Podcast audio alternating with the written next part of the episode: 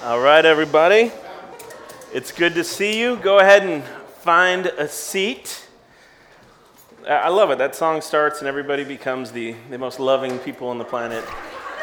Not that you weren't before it, but I just, I just love the training we've gone through together. Um, man, there's a ton of exciting things going on. I'm really glad to see you. I, I, was, I was out last week and sitting in worship. It was just like, oh, I'm, I'm home. Like, it just feels good to be here. And so thanks for being here. Tons of exciting things. We'll get to some of it in a minute. But I was sitting here in the service thinking about, and, and you don't know this yet, you'll find out this month, but, but Heather Lewis has been working really hard on some ways for us to partner with parents and just be the church and, and be the wider, broader family that raises up these kids. And, and, you know, God's entrusted us with a lot of young ones from birth through high school.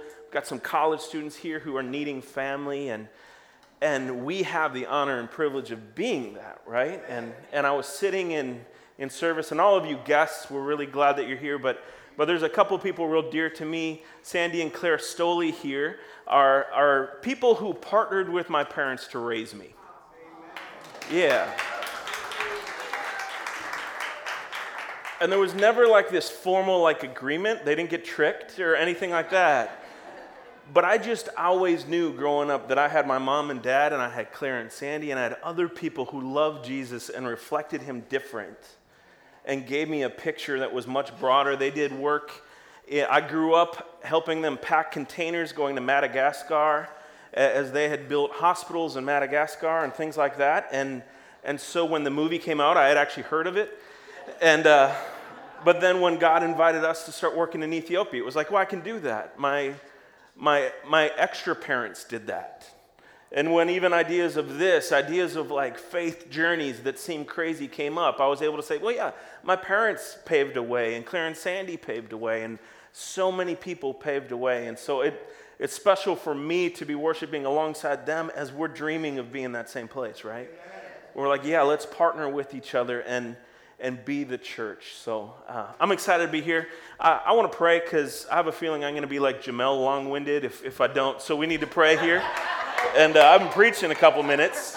It's been a couple weeks, so uh, we'll pray that I can like tone her down a little bit. Okay, Let, let's pray here. Heavenly Father, thank you that you are good, and we don't ever have to question that. And I know way too often I look at circumstances and I look at hardships that my friends are facing or that my family's facing or that I'm facing, and I, I question the wrong thing. I question you. I question if you're still powerful and mighty. I question if you're still for us. And Lord, I, I, I'm sorry for that. And at the same time, I thank you that you're patient and that you're kind and you invite us back into this space. I know there are people facing hardships that I can't imagine, and I pray that you would be their peace. I thank you that your Holy Spirit is here, that we don't have to settle for you just being near, but that you live within and pray that you would do your work within us. Thank you that you've allowed us to focus on being resilient people. And as we finish this series, we pray that you would speak much louder than I do. We would hear you at work. In your name, amen. Well, we are finishing the series Bounce Back today, and this is a series about God's people being resilient people. And what does that look like to be resilient? Going into this series, I was so excited and, and going through it. These have been some powerful weekends for me, but I'll tell you, they were harder, harder messages to prepare for than I thought because I thought it would be really easy. Sometimes, sometimes a, a little behind the curtain, sometimes as a pastor, you think you know stuff. And then you like open his word and you're like, huh, I've read this before, but I don't know stuff. And, and there's a lot for me to learn, and there's a lot that God is still doing. And so we're going to try to wrap this up with the, with the idea that God's people, as they are resilient, they are people who avoid addiction to chaos. If we're going to be resilient people, and if we're going to be God's people, if we're going to live as sons and daughters of the God Most High, then we are going to not be people who just need chaos to breathe. We need oxygen, we need His Spirit, but we don't need chaos. And if you've ever lived a minute in chaos, you know that that's easier said than done. Because chaos has this little bit of addiction like caffeine, right? We're, we're people who live as if chaos is not a permanent state. And one of the things we have to do is, is just recognize where it is that we're addicted to chaos and where it is that we're addicted to bad news. Things like that, where it is that we're addicted to things coming in and disrupting us, and how quick we are to let them. So, there's a, plenty of people in this room who are younger than me. My kids can't be- believe this, but I was actually I, I was married before I had a cell phone. That dates me a bit, right? my kids think they should like walk and have a phone. But I remember when I got my first phone, and it didn't look like this one. It had this little, it was, it was gray and orange, and it weighed like half an ounce, and it was worth like 50 cents, and it had this little flip thing. And I don't know why you had to open it, because it was just a piece of metal, but it had this little flip thing, and you talked like Zoolander. You were like, hello? And it was this tiny, tiny little phone that held like 12 numbers, and it had a game called, I think it was called Snake and you were just this line that eventually got bigger and just kept moving around the screen. We thought it was so cool. My battery lasted like 14 minutes. And I was like, this is the best technology ever. Only $3,000 a month, and I can talk for eight minutes. it's fantastic. And I thought this phone was so great. Nikki and I got matching phones. I remember they were Texas Orange. I was like, oh, this is the coolest thing ever. And I could say, like, hey, Nick, just want to say hi, but I can't pay for it. Bye. And that used up like my entire minutes plan for the month, you know? I did it like three times a day, and I was just, I was the happiest guy ever. I remember on the rare occasion that my phone rang, I thought it was Christmas every time my phone rang. Like, oh, someone wants to talk to me. And I would pull it out and I would like, hello, I can't talk long, quick. And then I'd put it away, and every single time it rang, I, I would get so excited. And then texting started, and I would get a text and they would say, How are you? And I wanted to say, I'm fine, but it would take me like 75 minutes because I'd be like, 5, 5, 5, 4, 2, 2, 3, 3, 3, 3, 3, 3, 3, 3, 3, 3, 3, 3, 3, send.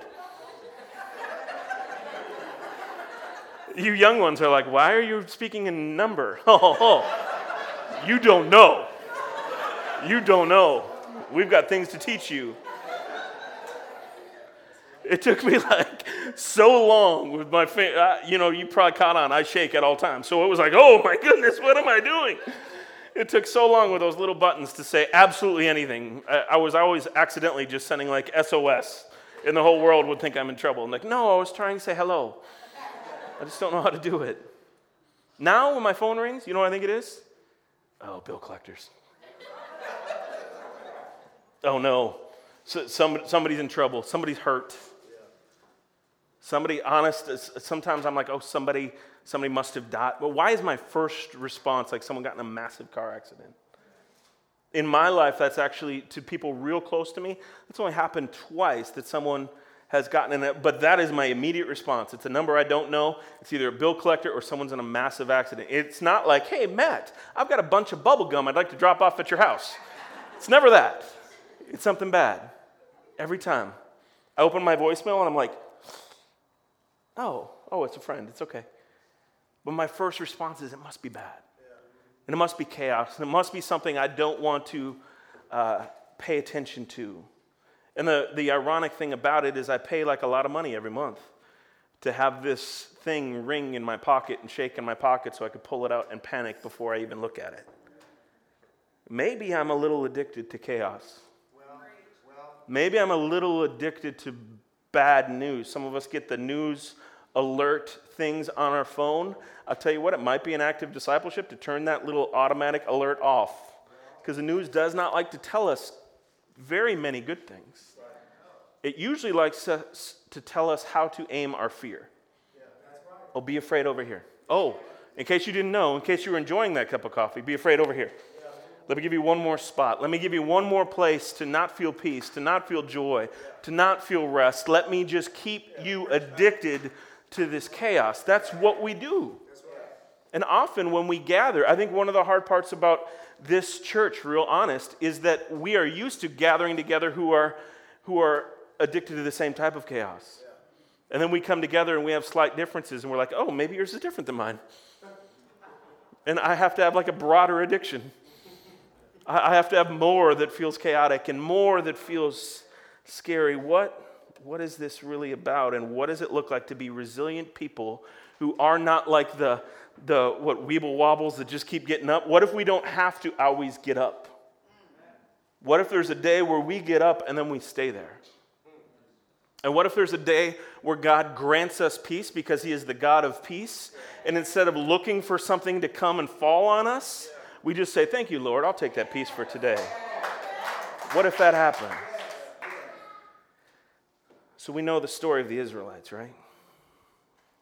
I want you to remember that it is when the Israelites were in slavery that God inspired the creation narrative to be written. You ever think about that? Like we open it up, it's the very first book, Genesis 1, we open it up. That was not written in real time. It wasn't like darkness started typing. That's not what happened. Much later, they're in, in slavery for generations, and God wants them to know who they are, and He wants them to know who He is. And so He inspires the narrative of creation that we now know and cherish. God chose this moment of slavery, of, of lost identity, to be the time that people are f- told where they come from. And the thing is, at the time, everybody had a narrative. Everybody had a story of what creation looked like. Egypt had one, the Babylonians had one.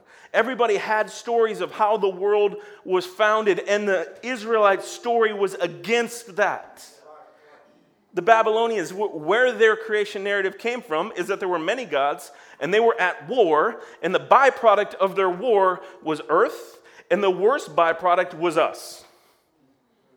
The result of chaos and confusion and tension was us. Isn't that a great feeling?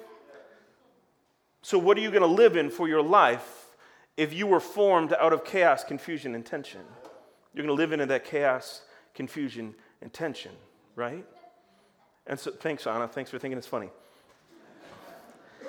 And, uh, and so, in that moment, when the Israelites could lose their meaning, in that moment where their work is worthless, where they're building bricks for things, they'll never see the value of that brick. They just go brick after brick after brick, day after day. It feels meaningless, it feels worthless. In the midst of that, God speaks and he speaks to their, their origin. He says, In the beginning, God created the heaven and the earth, and the earth was without form and void, and darkness was over the deep, the face of the deep, and the Spirit of God was hovering over the face of the waters.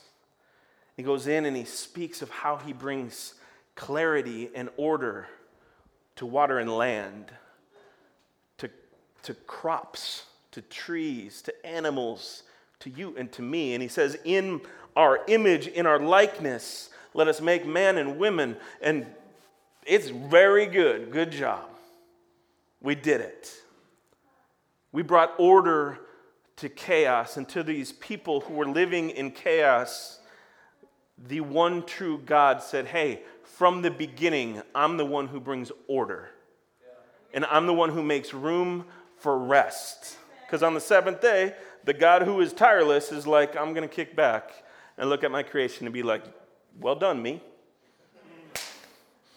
Good work. Think on that. To people in slavery, they start reading that maybe it doesn't have to be like this. Maybe it doesn't have to be meaningless. Maybe it doesn't have to be just bad news after bad news. Maybe it doesn't have to be full of fear. Maybe, just maybe, there's peace. Maybe there's meaning.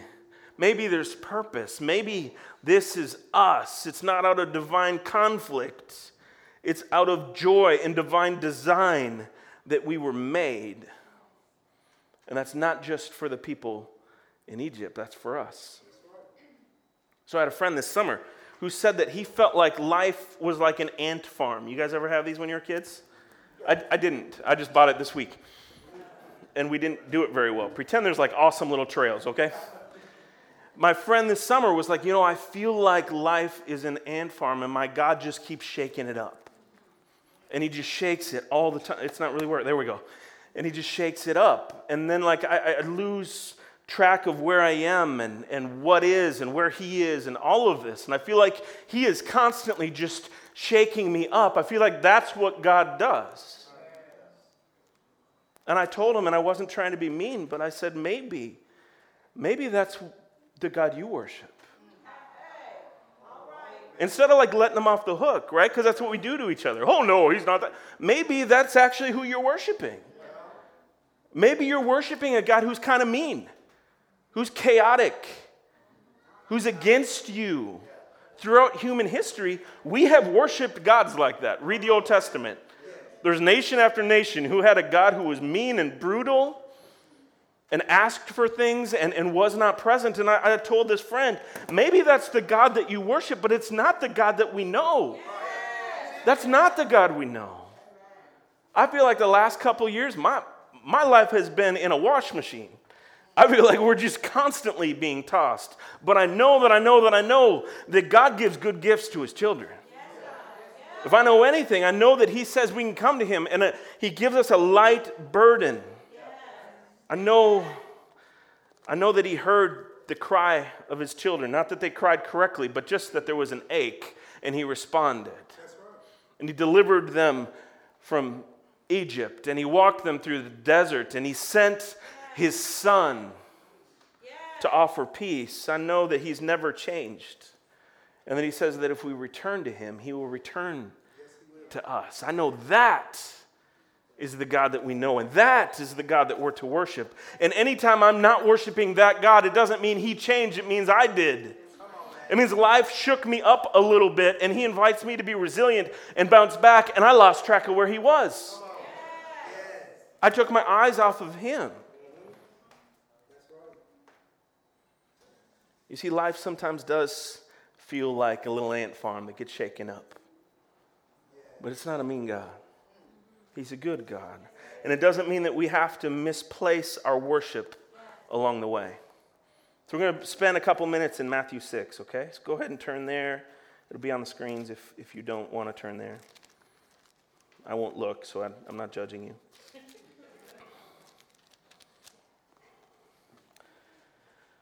Starting in verse 19, he says, Do not lay up for yourselves treasures on earth, where moth and rust destroy and where thieves break in and steal. But lay up for yourselves treasures in heaven, where neither moth nor rust destroys and where thieves do not break in and steal. For where your treasure is, there your heart will be also.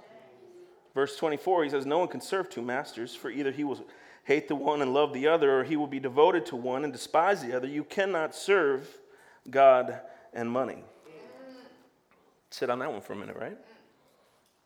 So my son Durant, he, we like to play video games together. He's got this Star Wars game that he's better at me at, so it's the only one he'll play. You, I don't even know what I'm doing. I just, I just jump around. He shoots me. It's real fun. But when we're teammates, when we're teammates, he always tells me what to protect. He says, there, There's a thing over there, Dad, and it's, it's like space stuff. I don't even know what it is. But he's like, Dad, protect that thing. Stand there. Don't let anybody get that. And then if anybody comes near and gets it, push square, and then we get it again. It's like kind of like capture the flag or something. And so I go stand where he tells me to stand on the video game because that's the most valuable thing on the game. We have to have that or we lose the game. He doesn't say, hey, hey, dad, like, keep it safe. Go, go to like the edge of the board where nobody wants to be and just hang out over there. You're, you're worthless. He, he doesn't say that to me. He could, he should. He doesn't. He sends me to the important thing, and he goes, just stand right there and protect that, because that's what matters to us. Jesus here says, what, what we treasure, like our heart is there. Whatever we're anchored to, whatever we're tethered to, is the very thing that we treasure. Honest, look at your calendar, look at the way that you spent your week. If you are anchored to chaos, we treasure chaos. If we're anchored to bad news and trouble, we are, we are, we, we treasure that. That sounds so backwards, we would never admit it, but it's true. Now, what he's talking about here is, is, is money, right? But the word is mammon. And this word mammon, it, it meant something a, a, little, a little bit different. This mammon is like this, this living thing. It's money, it's possessions, but it has life. It's like the ring in Lord of the Rings, like how it makes you call out my precious kind of stuff, right? Like when, when you're attached to that, when you're tethered to that, it, it calls out to you. It becomes a God. It started as just, just a currency. It started as just a way to interact with other people, but it becomes a God when we're tethered to that, when we're anchored to that. He warns us. But like this, this mammon of money, some of us treasure that and it has become a God, and some of us have treasured this, this chaos, right? You know it's physically addictive. You, you go Google it when you get home, because you know Google is only true. But you go look, there's like sociologists who are studying chaos addiction now. There's people who are doing the work of like, what is it that happens? There's actually a physical response we have that is very addictive. You know it's true because when you go on vacation, your first day, you are so tired you can't stay awake. Your second day, you're bored because you haven't been checking your phone. And then you just don't know what to do. Why, why don't we know what to do? Because we are addicted to the adrenaline of chaos and of bad news and of all of that kind of stuff. We can't enter rest and peace. We can't turn things off because we are just addicted to that. And our body is used to having all, all the physical reactions and responses to chaos and bad news. And we get tired and we feel lost without it. But, but God says real clear you can't serve two masters. You can't be tethered to chaos and tethered to me. You can't. You got to pick one. You can have chaos in your life, but that cannot be what you're tethered to. You can have circumstances that are out of your control, but that cannot be what you're tethered to. We pick a master, and some of us need to look at this, and some of us need to think about this. Sometimes we are so busy that it's really clear if someone was honest with us that they could look at us and say, You are asking your schedule to give you validation. You're asking your debt. You, you have so many appointments that hopefully somebody tells you you're important. I've looked at my calendar some weeks and I'm like, oh, I must be insecure. Why else would I schedule this? I must need somebody to tell me that I matter. And then we can open the text, and the creator of everything says, Hey, you're made in my image and you're my boy. If that's not enough, I don't know what is. In real honesty, we need to sit in this. If you're somebody who finds yourself needing external things for validation, it is never going to fill what you need. You are created to reflect the glory of God. No busyness will ever satisfy. No amount of people who tell you you matter, you're important, you're cute, you're whatever, are ever going to satisfy what you are looking for. You are looking for the creator of the universe to look at you and say, Rest for a minute, my daughter. You're mine. I rested, now you rest. I am joy, so you know joy. I am peace, so you know peace. So he goes on and, and, and look at verse 25 with me. He, goes on and says, Don't be anxious about your life. Don't be anxious there about what you eat or what you drink or about your body, what you will put on. He, he's like, don't be anxious about these things. And we think, oh, just don't think about it. And we, we like let ourselves off the hook. That's not what it is. We can't just say, I'm anxious, now I'm going to not be anxious. Have you ever tried that? Like, I'm really anxious right now. I'm going to, like a light switch, turn off my anxiety. It doesn't work like that. Why? Because we are tethered to anxious. We don't say, I am feeling anxious. Most often we say, My identity is anxious. I am anxious. So we are anchored and tethered to anxiety. So we do the work of untethering. We do the work of like, like when Spider Man gets rid of Venom, we got to like tear that thing off. I think I've told you guys before a, zebra, a zebra's jaw never shuts until it shuts all the way. That's why we don't ride zebras. Because they're angry animals and they will bite your arm, and it's either its head or your arm. Because it's not going to open up sin, anxiety, other identities outside of identity in Christ, they lock on us. They're not like these light little things. We have to tear them off and do the work of tearing that off. He says, Don't be anxious. That isn't like, oh, yeah, duh, I forgot. And we turn it off. No. That's like, where am I anxious? This is our homework. Where am I anxious? Where am I not trusting Him? What am I tethered to? This is the, the work that we're called to. Untangle your worship. Let your identity be found in Him alone. And then he asks two questions, and I'm going to ask you these. Like, go ahead and even, uh, I'm going to ask two questions found in the text. Write these down, or this is in Matthew 6. Look at them later. But I want you to reflect, even as I ask it right now. I'm going to slow down and ask them one at a time. Jesus says, Is not life more than food, and body more than clothing? Imagine his spirit talking to you right now, and he is asking, Is not life more than food? Is not your body more than clothing?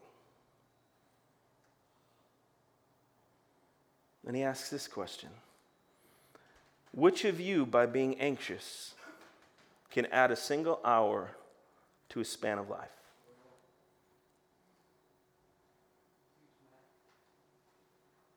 And if we can't add a single hour, then why are we wasting an hour being anxious? If I can't add anything, then why, why would I spend time being tethered to that? I'll tell you what, I, I pick it up like, like nothing. I just walk by somebody else who's anxious and I get it like a common cold. I'm instantly tethered to that thing again. Why, why am I wasting my time? If we can't add an hour, why are we doing that? He goes on.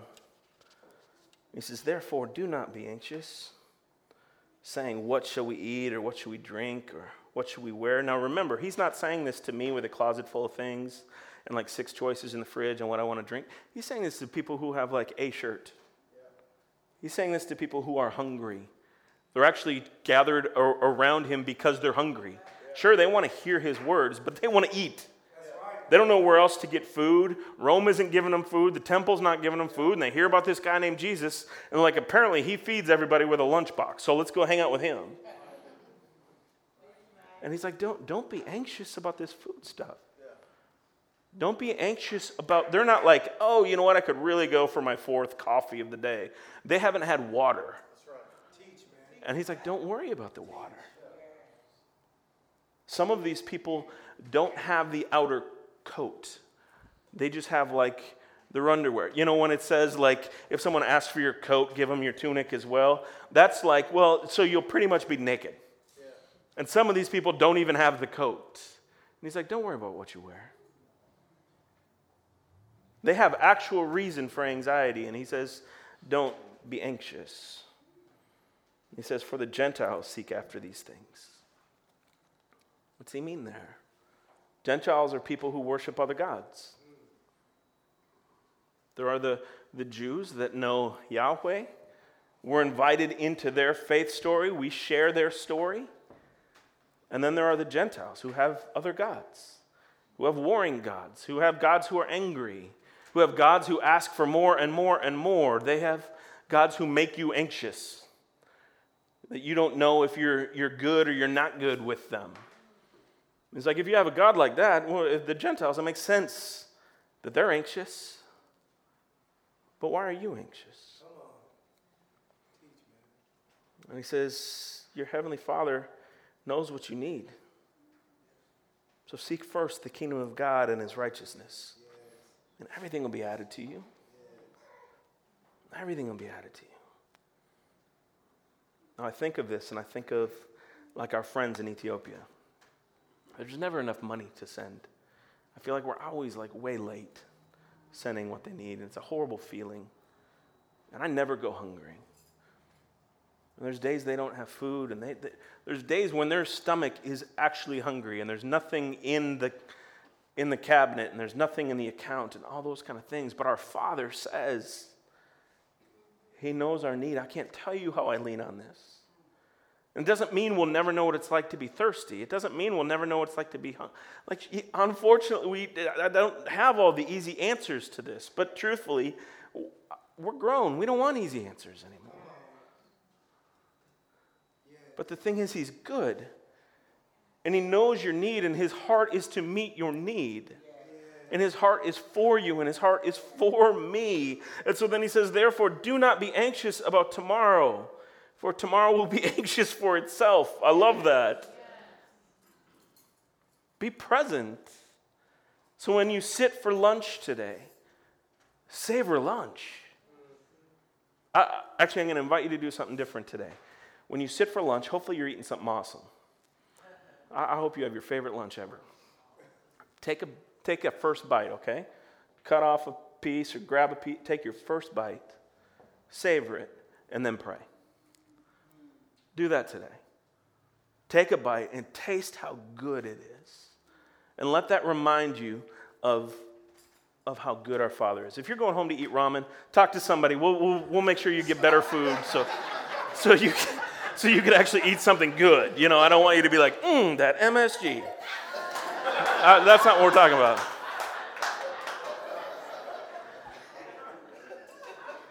In a minute, we're going to receive communion. Like, I tell you, like, we got Jimmy John's bread. They're not like sponsoring this, but that's good bread. Taste it. Don't grab some baby little bird hunk. Grab a hunk of bread. There's enough Jesus for all of us. grab a hunk and, like, it's good. And let it be good and be present in the moment. We don't have to be anxious. There's stuff tomorrow. And tomorrow we'll deal with tomorrow, but today, today the Lord is here. And He's good.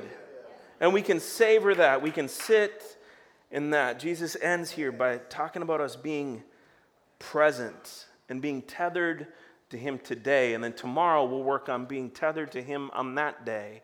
And then the next day. And then the next day. Because the truth is, life shakes up sometimes, right?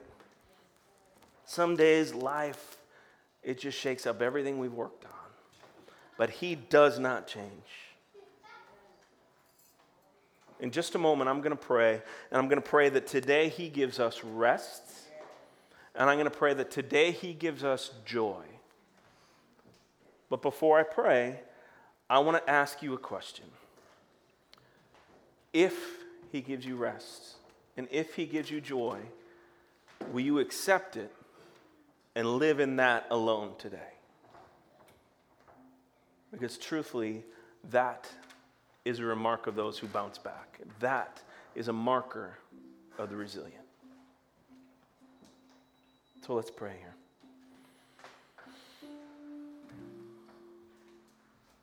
Heavenly Father, we praise you that you're good. And Jesus, we praise you that you know what all this feels like. You know what humanity feels like much more than I do. And Spirit, we thank you that you're here in this room, in this place. And in your supernatural ways, we thank you that you meet us all where we are.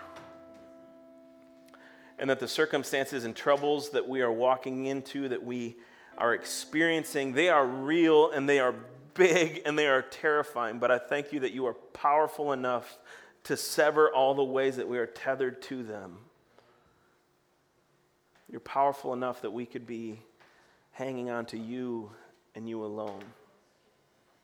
As we come to your table to receive communion, pray that you would meet us with joy, belly laugh kind of joy.